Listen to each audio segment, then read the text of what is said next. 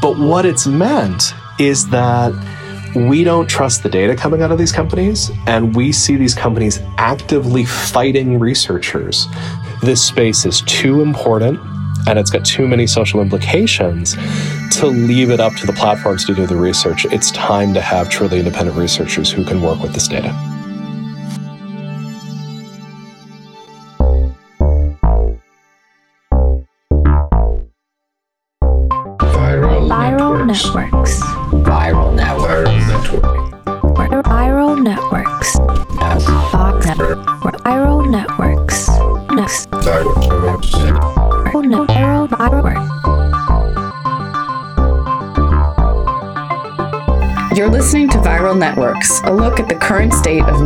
Mis and disinformation online with the scholars studying it from the front lines. We're your hosts, Emily Boardman Ndulue. En Fernando Bermejo.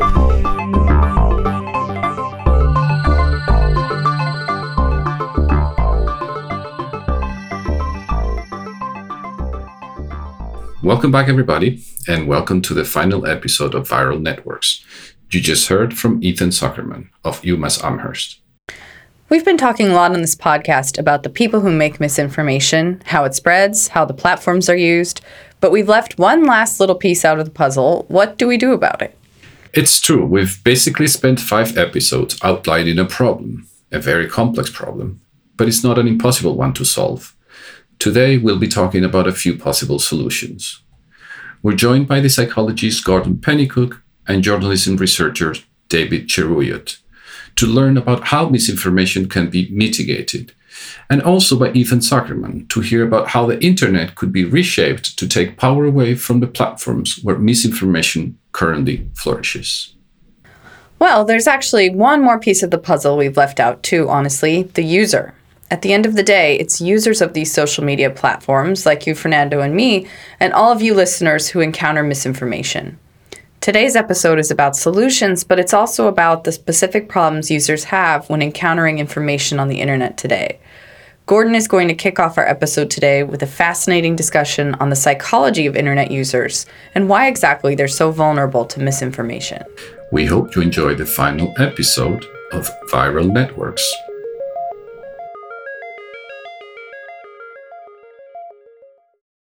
So I'm Gordon Pennycook. Uh, I'm an assistant professor of behavioral science at the Hill/Levene Schools of Business at the University of Regina here in Canada.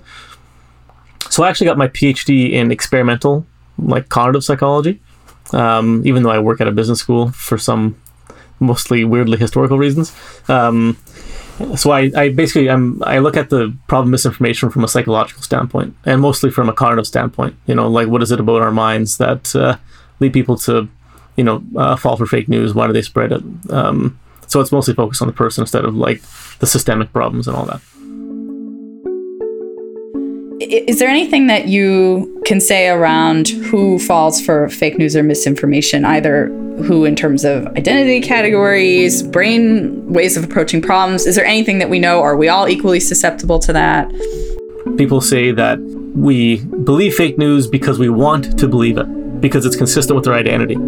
We, we found that that's not really the case. Actually, we most of the time, the the key thing that leads people to believe fake news is because they haven't thought that much about it. They're just it just seems like it might be right to them. You know, when you're on Facebook, you're just scrolling through. It's mostly pictures of dogs and babies and stuff, and then you see a news headline. You know, and they're not really in the mode of thinking where they are ready to kind of think about that in a critical sort of way. Um, and yeah, it's more likely to be consistent with their ideology because it's you know part of their feed that they've curated.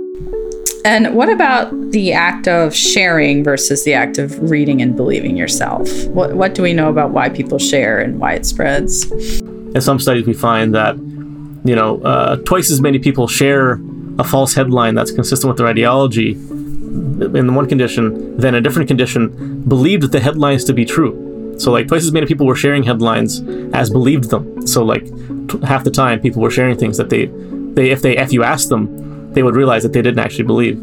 Um, and so there's this big disconnect, and that's partly, you know, it's an intentional problem. People can only focus on so many different things when they're making choices. And the thing that is incentivized on social media is not accuracy. You don't get extra points for sharing something that's true, unless you happen to have a very studious, you know, group of friends who like collect, correct you every single time that you share something false, which most of us don't. Um, you know, what you get reinforcement for in social media is likes and comments and you know stuff like that. And you know, unfortunately, accuracy is not very related to those things.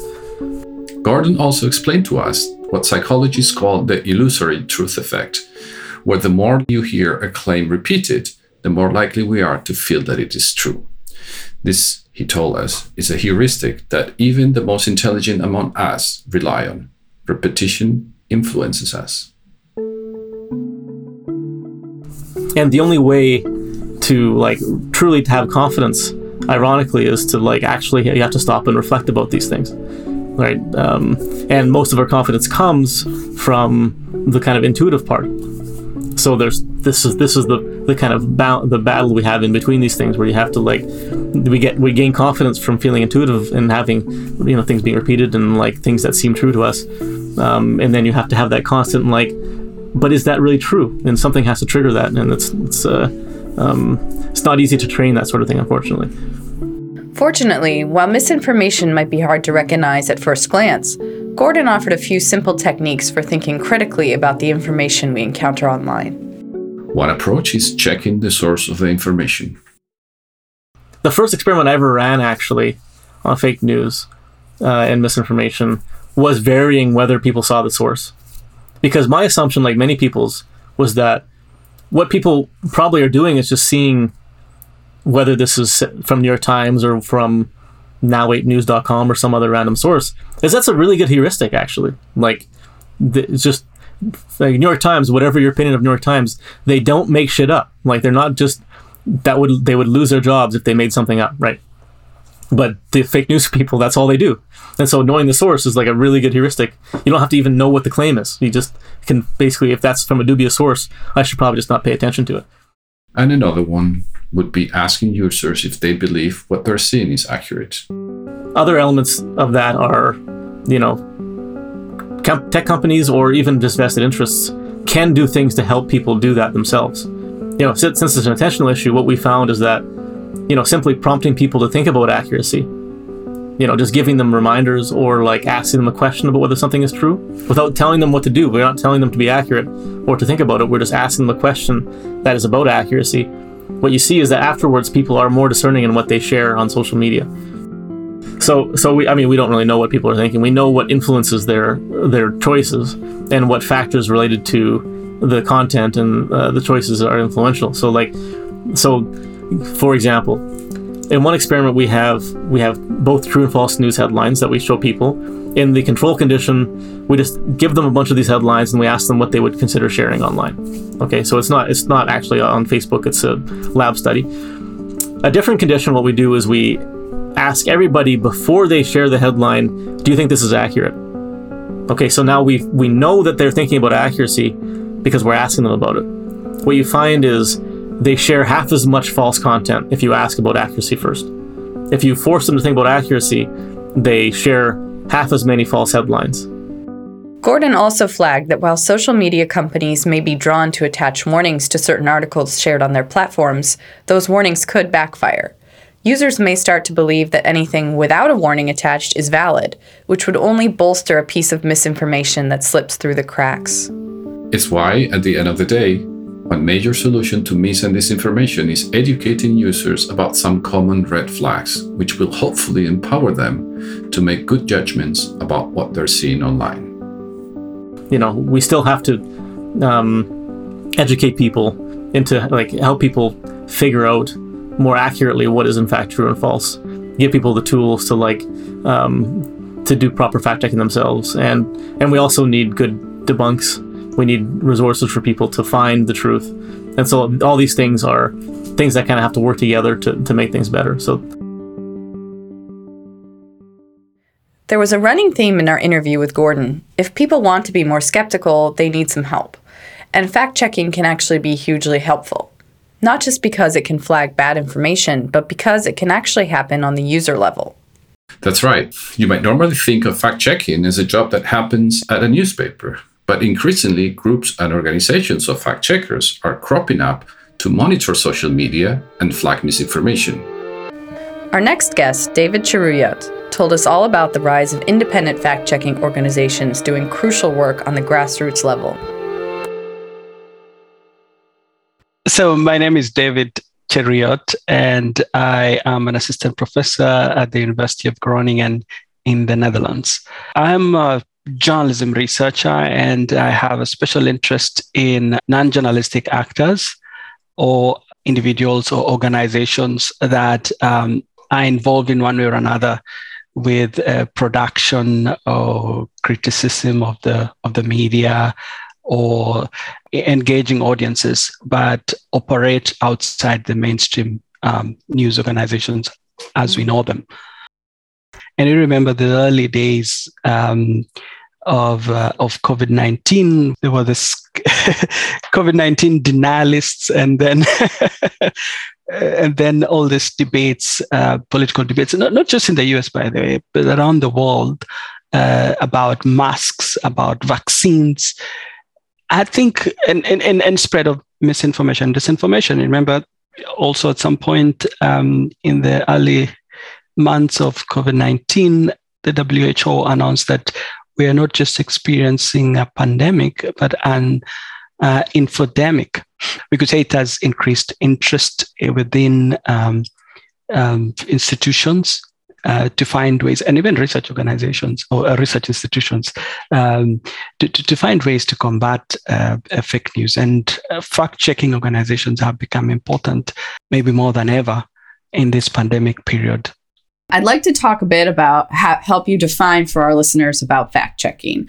Um, if you could just give us sort of a basic what is it, who's doing it, where does it situated in the news production cycle and process? To define uh, f- fact checking in a very general sense is just one way of verifying information that is, is received and is uh, part of a production process, traditional production process of the news.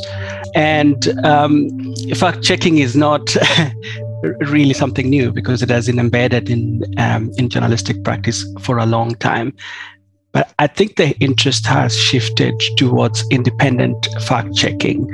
Um, and it, here, independent fact checking means that, uh, or implies that uh, actors other than the mainstream news organizations or or journalists, um, traditional journalists as we know them, are involved in the verification of information in one way or another.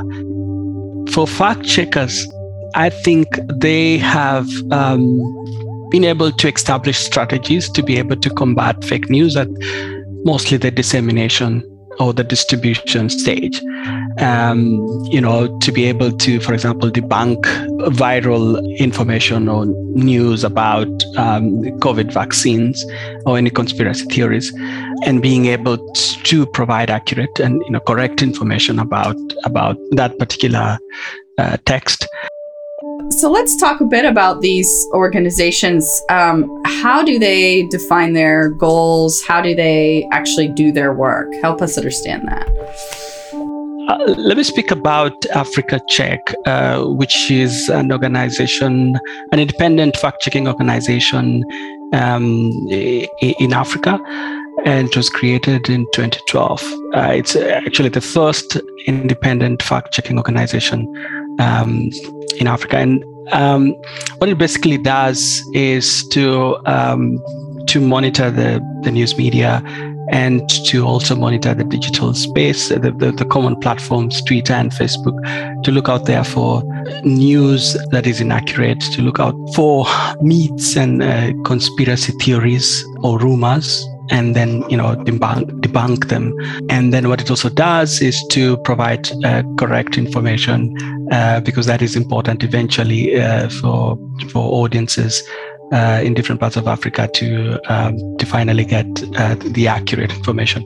We were interested in Africa Check because, as as I said, my interest has been in non-journalistic actors because we looked at it as one of the organizations uh, that we refer to as civic tech organizations that in one way or another involves the citizens in being able to function and being able to um, reach its goal its goal which is to uh, debunk you know inaccuracies or fake news. And one way in which africa check does this is to ask the public through uh, digital platforms like twitter and facebook or whatsapp to volunteer any kind of report that is inaccurate or a myth or co- conspiracy theory, or just to also partner with the media organizations in some cases to uh, check uh, any inaccuracies or any myths that have been established for for quite a long time and uh, you know continuously appear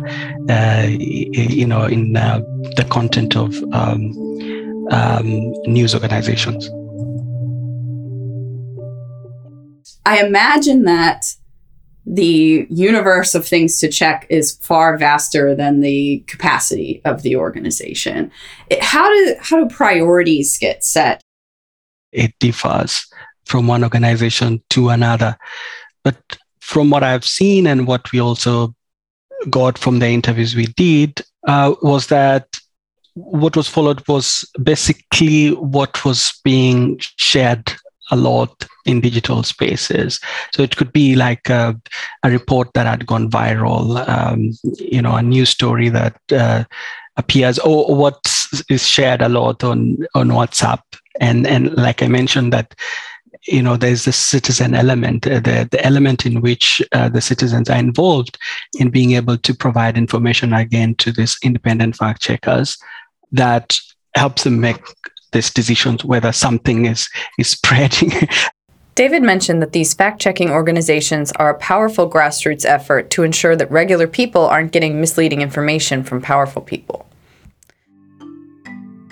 We speak a lot ab- about what has gone viral, and you know a lot of people speak about that, and and it ends up uh, being fact checked. But what I, what has also been done by Africa Check is to uh, follow newsmakers, and newsmakers here in this case are, could be um, professionals or politicians. Uh, Africa Check, for example, has done this. Uh, I think it has become a practice over the past few years. There's this State of the Nation address um, that is delivered by the presidents of Kenya and South Africa, and uh, they, they dedicate, um, you know, the whole uh, period of the speech on on fact checking, just finding out um, you know facts that mention about, for example, the growth of the economy, uh, mention about uh, you know the the infrastructure that has been developed because governments uh, sometimes tend to exaggerate these things. Um, so what Africa Check has done is to just um, uh, find out uh, some of those claims that are made and then counter check them with a with, with a variety of sources uh, within the government or within civil society. Um, and and that is that has become very common. And I think also during the COVID period, um, some of the facts that um, were mentioned by the, the, the, health ministers in some African countries were fact checked by um, Africa Check. But David made sure to stress during our interview that the burden for ensuring there's good information online can't totally rest on groups of fact checkers. Tech companies have a lot of responsibility too. But w- what we know now is uh, that this is an area that needs to be explored further, like uh, how you know, for example, the questions about fact checking where is this information obtained and uh, what kind of data is stored and what kind of data is disseminated and the, you know the collaborations and the partnerships between big tech organizations.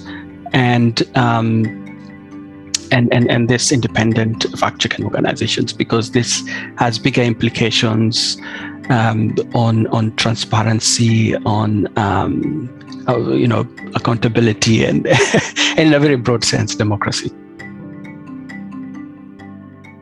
Yes tech companies should absolutely be responsible for what appears on their platforms so far on today's episode we've talked about what individual users can do to stay vigilant about encountering misinformation and how important collective efforts are to combat its spread but thus far we've left out perhaps the most influential entities of all the companies who run the social media platforms where misinformation is spread. To wrap up today's episode and this series, we invited a colleague of ours, Ethan Zuckerman, to tell us about how interventions at the platform level are a key part of the solution to the misinformation problem. Yet, as he'll explain, a major obstacle stands in the way of pushing these platforms to address the misinformation problem Researchers often have very poor access to understanding exactly what is even being shared and discussed on these platforms. As Ethan explains, many researchers, including several who we have interviewed on this show, have to develop novel methods for studying misinformation on social media, precisely because the tech companies themselves, especially Meta and Google, often deny researchers direct access to data. And it also means they have to do their detective work with precious little evidence.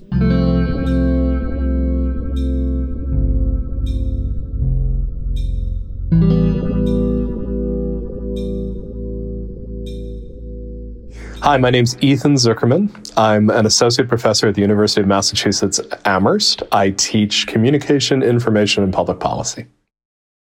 So, when we talk about holes in the data that we need to research these issues, holes is sort of the wrong word. It implies that there's a tapestry and that there's a hole in it. Mostly what we have are holes and very small pieces of tapestry in it. Um, here is the way that I've come to understand this there are social scientists all over the world who want to help Facebook and YouTube and Twitter and everybody else understand what the individual and community effects of social media are. Right? There's all sorts of hypotheses out there that social media may be affecting individuals, making them more depressed, making them more vulnerable, that social media may be affecting societies, um, allowing the spread of mis and disinformation, making us more polarized, so on and so forth many of us started by trying to work with the platforms. We participated in things like Social Science One, where Facebook and the Social Science Research Council worked together to give people access to data within Facebook. It didn't work. Um, after more than 18 months of waiting, Facebook released less data than they had promised to, to a very limited number of people, and that data proved to be tremendously faulty. Uh, and in fact, the only way that we found the data was faulty was one of the researchers figured it out and pointed it out, and then Facebook somewhat sheepishly um, admitted uh, that the data was broken. Researchers then tried to study the platforms by asking users to donate their data.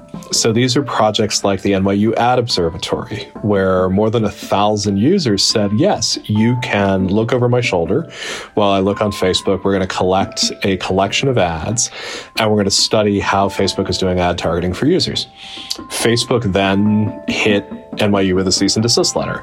So now, as people are trying to study the platforms on their own, the platforms are trying to take legal action against researchers the platforms could have found ways of responsibly sharing this data.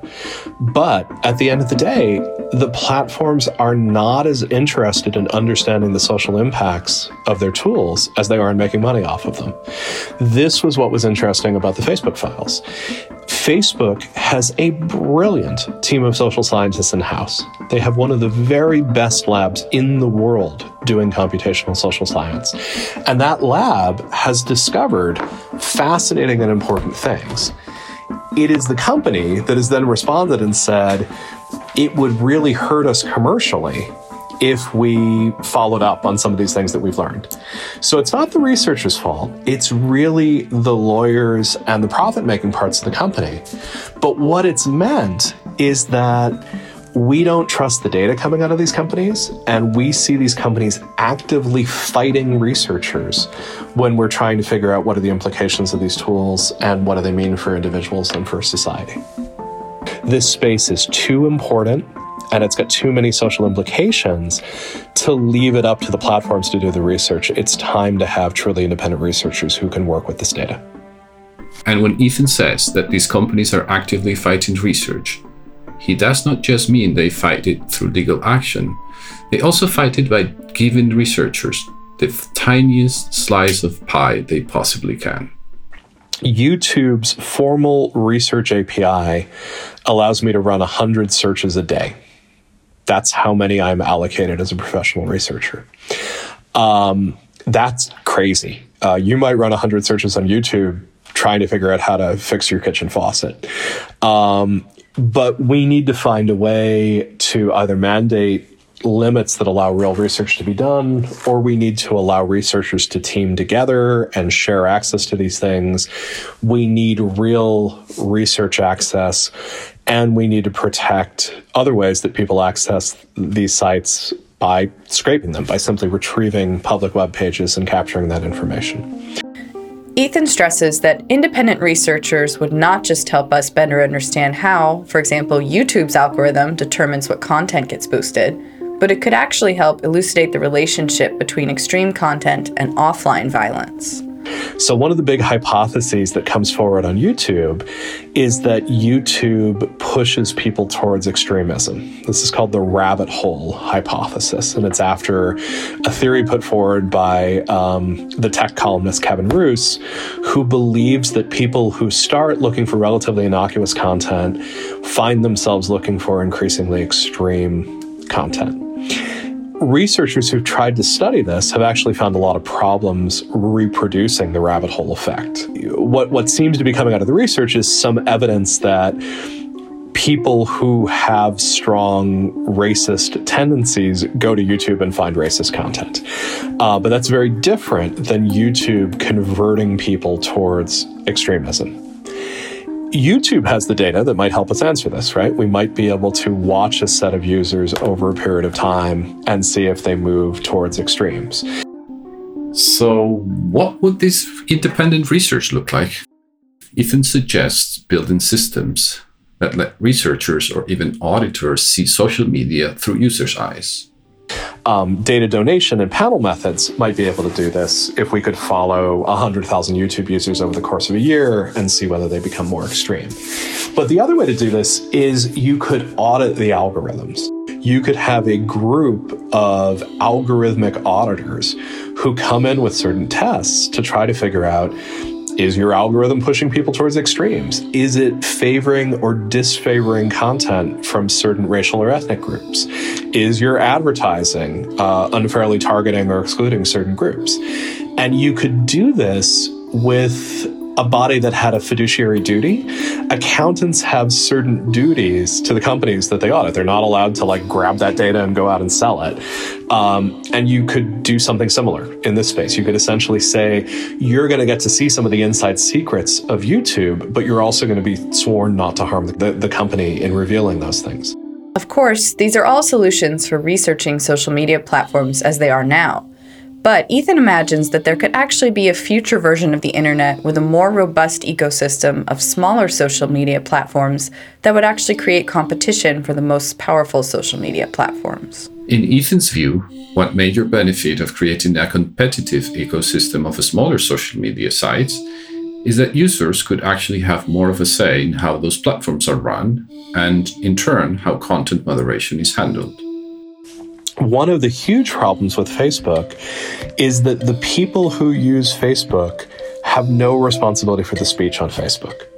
You go on Facebook, and if you say something that is offensive and out of line and so on and so forth, it's left up to a set of AI algorithms and some poorly paid people in the Philippines to try to figure out what you whether you got to continue speaking or not. That system doesn't work well. We know in particular it works very, very badly around issues like hate speech. But even beyond that, it's pretty disempowering for those of us involved. We don't have any responsibility for the speech environment that we end up in. So it'd be really interesting if we could complement and maybe over the long time replace some of these social networks with social networks that worked entirely differently. This is a project that I'm calling digital public infrastructure. The idea behind it is that the infrastructures that support our public sphere are frankly way too important to be left purely to profit making companies. Simply deciding that you know, Facebook controls some big chunk of our public sphere is not to me an acceptable answer to the question. We need to have some way of saying these spaces should be designed for healthy conversations and they should be governed by the people who live within them.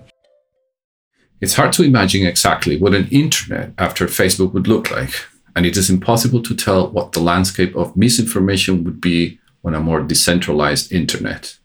But Ethan is pointing out one thing we know for certain large tech companies like Meta intentionally cultivate a giant user base, and problems like viral misinformation seem to follow pretty naturally.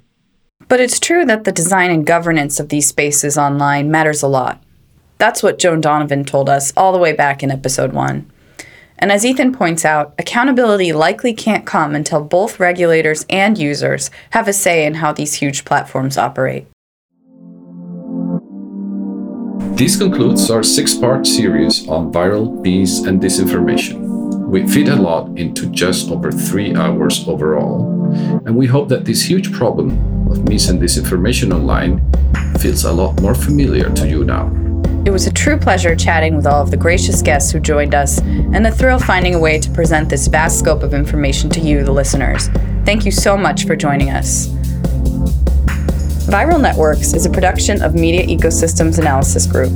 We're your hosts, Emily Boardman Ndulue. And Fernando Bermejo. All episodes are produced and edited by Mike Sugarman. Julia Hong joined us as a scriptwriter and provided additional research. Music on this show was composed by Neil and our producer Mike. Funding to produce this series was provided by the Bill and Melinda Gates Foundation.